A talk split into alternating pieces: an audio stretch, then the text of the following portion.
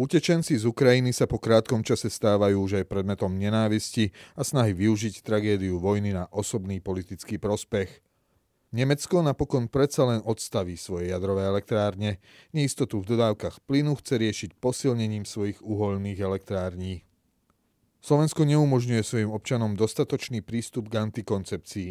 Tvrdí to vo svojej správe u nás známy chorvátsky europoslanec Predrag Matič. Nepáči sa mu, že u nás nie je antikoncepcia preplácaná zdravotnými poisťovňami. V texte týždňa komentátor Echo24 Ondřej Šmigol rozoberá dôsledky potravinovej krízy na vývoj na Blízkom východe a video týždňa ponúka stručný prehľad ukrajinskej histórie. Moje meno je Erik Potocký a aj dnes som pre vás pripravil svoju pravidelnú rubriku Konzervatívny výber. Z odborníkov na vakcíny sú špecialisti na migráciu. Po prvých dňoch spontánnej pomoci ukrajinským vojnovým utečencom pomaly z útrob našej spoločnosti opäť vyliezajú besy nenávisti a zneužívajú situáciu na vlastný politický prospech. Ľudia, ktorí ešte donedávna bojovali proti rúškam a očkovaniu alebo vôbec popierali existenciu koronavírusu, si už osvojili aj absurdné narratívy ruskej propagandy o denacifikácii Ukrajiny, o tajnom jadrovom programe Kieva či o laboratóriách pripravujúcich biologické zbranie, ktoré sa už už Západ chystal použiť proti Rusku. Po niektorí si dokonca ešte nestihli z profilov odstrániť ani boj proti covid-fašizmu a aktualizovať sa na novú tému. Tieto názory sa už postupne presúvajú aj do najvyššej politiky. Europoslanec ex-kotlebovec Milan Uhrík z Hnutia Republika napríklad tvrdí, že vojna na Ukrajine je len propagandou mainstreamu a všetky jej obete sú najatými hercami. Podobne proti Ukrajine a za ruské záujmy kampaňuje aj poslanec Smeru Ľuboš Blaha. Oveľa salónnejší je Pellegriniho hlas, ktorý však na vládu nalieha, aby ukrajinským utečencom nebola poskytovaná zdravotná starostlivosť na úkor slovenských občanov. To síce vyznieva ako ochrana vlastných občanov, no v situácii akutnej potreby ani sám zdravotník nesmie hľadieť na národnosť svojho pacienta a odmietnúť niekoho len preto, že utiekol z inej krajiny. Peter Pellegrini v tejto súvislosti pripomenul vyčerpanosť slovenského zdravotníctva po niekoľkých vlnách covidovej infekcie. To je pravda. Súčasne treba dodať, že čas zdravotnej starostlivosti v tomto období v našich nemocniciach poskytovali aj ukrajinskí lekári a sestry. Bez nich by na tom boli viaceré naše nemocnice personálne značne horšie. Už na prvý pohľad sa táto migračná vlna zásadne líši od tej, ktorá Európu zasiahla po roku 2015. Dnes k nám prichádzajú najmä ženy s deťmi, ich muži zostávajú brániť svoju krajinu so zbraňou v ruke.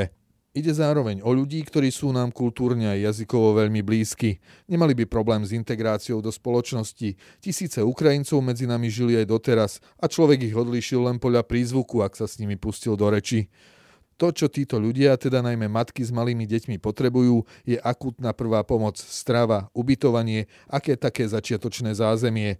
Ak by sa aj dlho nemohli vrátiť, po integrácii aj na pracovný trh by mohli byť v našej krajine dlhodobo na prospech. Napokon pred touto vojnou žilo v Poľsku 2 milióny Ukrajincov, v Česku podľa údajov z roku 2020 žilo takmer 160 tisíc Ukrajincov, na Slovensku ich pred vojnou bolo vyše 50 tisíc. Aj opozičný cirkus, ktorý tu na krátko vznikol kvôli pár desiatkam afrických študentov, bol takisto iracionálny. Títo ľudia sa cez Slovensko len snažili dostať späť do svojich domovských krajín, keďže akékoľvek letecké spojenie z Ukrajiny bolo zastavené. Doteraz cez naše hranice podľa policajných štatistík prišlo z Ukrajiny od 24. februára, teda od vypuknutia vojny, viac ako 165 tisíc ľudí. Za posledných 24 hodín do štvrtka do 6. hodiny takmer 12 tisíc. Pričom pre väčšinu z nich je Slovensko len tranzitnou krajinou a mieria ďalej najmä do Polska alebo do Česka. Dosiaľ len 15 tisíc Ukrajincov u nás požiadalo o status dočasného útočiska. S postupujúcim časom sa objavil aj ďalší problém. Dobrovoľníkom, ktorí sa v prvých dňoch rozhodli utečencom pomáhať, dochádzajú peniaze. Ľudia sami sa potrebujú vrátiť do svojich zamestnaní. Pri prvom nápore bola dobrovoľnícka pomoc neodmysliteľná a zachraňovala reputáciu Slovenska. Štátu so svojím byrokratickým aparátom to prirodzene trvá dlhšie, no svedectvá dobrovoľníkov hovoria o tom, že kompetentné orgány, ktoré by starostlivosť o vojnových utečencov mali prevziať, zaspali a už len perlička spoza hraníc, tentokrát poľských. Talianský politik Matteo Salvini, ktorý svoj politický úspech postavil najmä na problémoch s migráciou po roku 2015, prišiel do Poľska dobrovoľníčiť pri pomoci utečencom z Ukrajiny. Tam ho však neprivítali práve značením a miestni Poliaci aj talianskí dobrovoľníci mu pripomenuli jeho ešte donedávna vrúcný vzťah s Putinom. Nemecko od jadra k uhliu. Nemecko predsa len odstaví svoje posledné jadrové elektrárne, hoci v minulých dňoch sa v krajine najmä vplyvom vojny na Ukrajine rozbehla debata o predlžení ich prevádzky, jadro to má v Nemecku zrejme definitívne zrátané. Vládne prešetrovanie, ktoré bolo uzavreté tento týždeň, ukázalo, že reštart už odstavených či zastavenie odstávky troch zostávajúcich elektrární by bol právne komplikovaný a technicky zložitý. Zároveň by tak či tak neriešil problém, ktorým je zabezpečenie dostatku energie na budúcu zimu, v prípade, ak by Nemecko nemalo dostatočné zásoby plynu. K tomuto rozhodnutiu dospeli spoločne minister hospodárstva Robert Habeck a ministerka životného prostredia Štefi Lemke, obaja nominanti zelených. V tomto prípade však nejde o čisto ideologický verdikt, hoci v nemeckých environmentálnych kruhoch by sa čo i len otvorenie takejto debaty donedávna považovalo za neodpustiteľné kacírstvo. Nemecké jadrové elektrárne totiž prešli bezpečnostným auditom naposledy v roku 2009. Odtedy sa neaktualizoval, pretože elektrárne boli tak či tak nasmerované k odstávke. Reštart už odstavených by si zároveň vyžadoval znovu otvorenie povoľovacieho konania, ktoré by zabralo minimálne rok, ak nie viac. A do tretice, Nemecko si už dávno prestalo robiť zásoby jadrového paliva, takže ak by aj elektrárne neodstavilo, nemalo by v nich čím zakúriť. Hoci bavorský kancelár Markus Söder vyzval vládu, aby jadrové elektrárne v súčasnej situácii neodstavovala a predlžila ich životnosť aspoň o 3 až 5 rokov, v Berlíne sa rozhodli pre zabezpečenie energetickej stability prehodnotiť odstavenie uholných elektrární. Európsky líder zelenej transformácie tak chce na teraz svoju energivende postaviť na najšpinavšej z alternatív. Euroantikoncepcia Slovensko zaostáva v rebríčku európskych krajín, ktorý hodnotí prístup k antikoncepcii.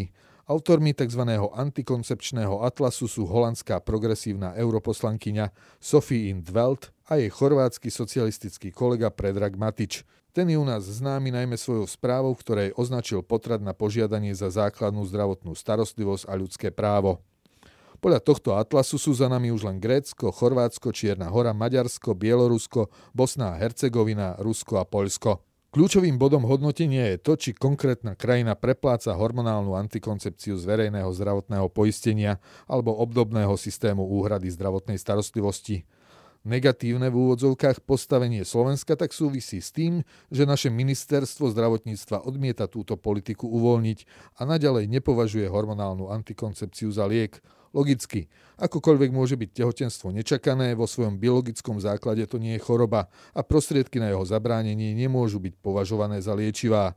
Ak má hormonálna antikoncepcia vedľajšie liečebné účinky na rôzne diagnózy, v tom prípade môže byť z verejného zdravotného poistenia preplácaná.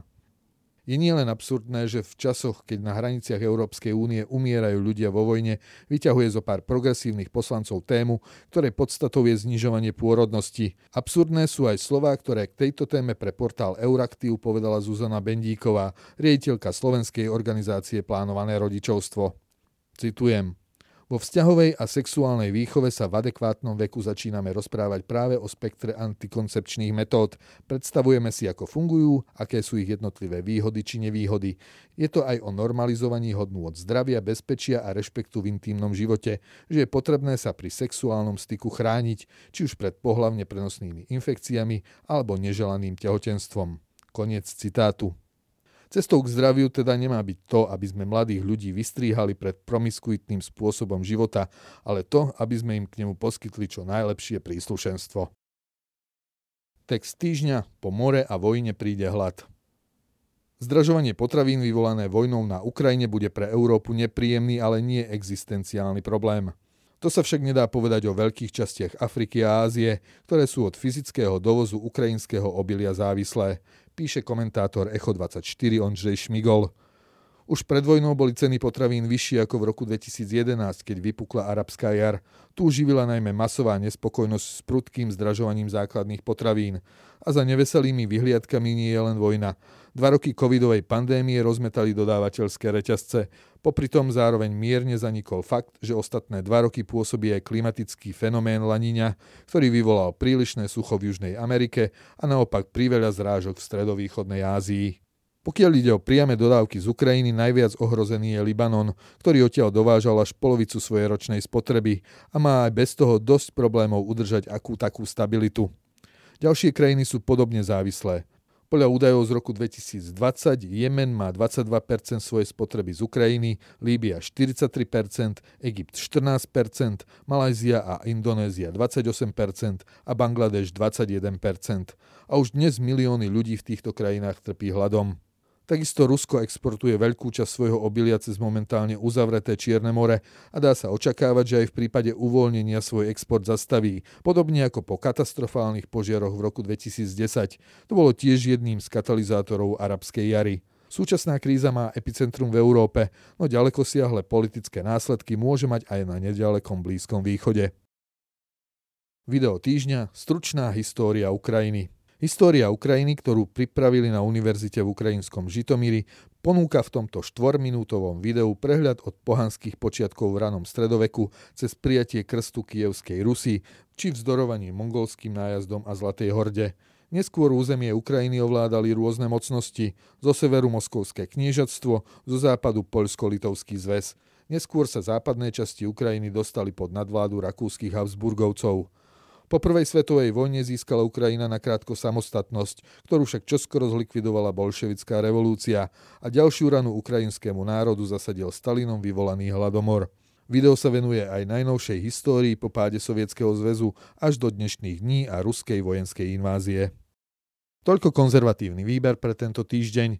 Odkazy na citované zdroje nájdete v texte zverejnenom na www.postoj.sk. Moje meno je Erik Potocký a ďakujem, že ste ma počúvali.